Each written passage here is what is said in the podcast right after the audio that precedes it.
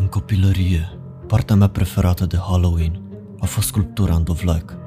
La început, eu și fratele meu doar ne uitam la tatăl nostru cum face asta, deoarece eram prea mici să ne jucăm cu cuțitele. Dar pe măsură ce am crescut puțin, am avut și noi voie să ne facem singuri dovlecii. Eram mult mai bun la asta decât fratele meu, dar nu părea să-l deranjeze.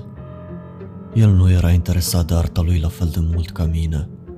Mi-a plăcut atât de mult, încât tatăl nostru mă ducea înapoi la câmpurile de dovleac, la fiecare câteva zile, ca să pot continua să-mi creez capodoperele.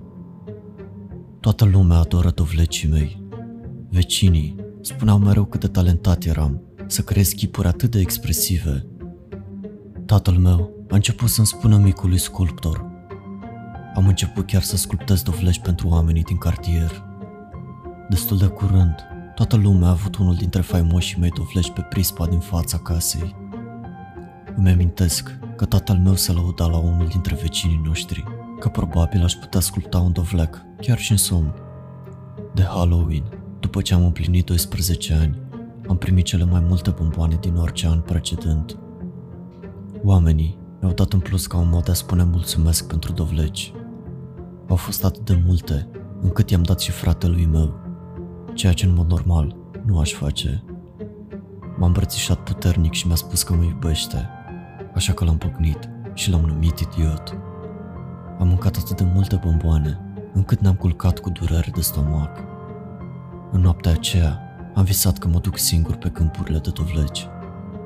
Era întuneric și tot ce vedeam în toate direcțiile erau dovleci de toate formele și dimensiunile. M-am plimbat printre rânduri, căutându-l pe cel perfect. O voce din spatele meu a spus, Alege-mă pe mine.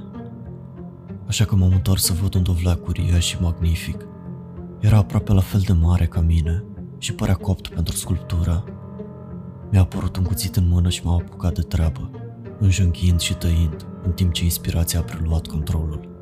Când am terminat, a fost cea mai mare creație din tânăra mea viață.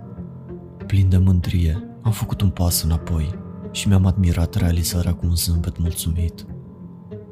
A doua zi dimineața, l-au dus de urgență pe fratele meu la spital, dar era prea târziu.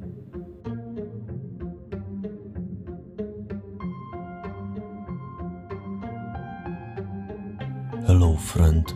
Dacă ți-a plăcut această poveste, nu uita să dai un like acestui clip, să ne spui părerea în comentarii și să te abonezi canalului. În fiecare duminică seara vom reveni cu o poveste nouă. Welcome to the darkness.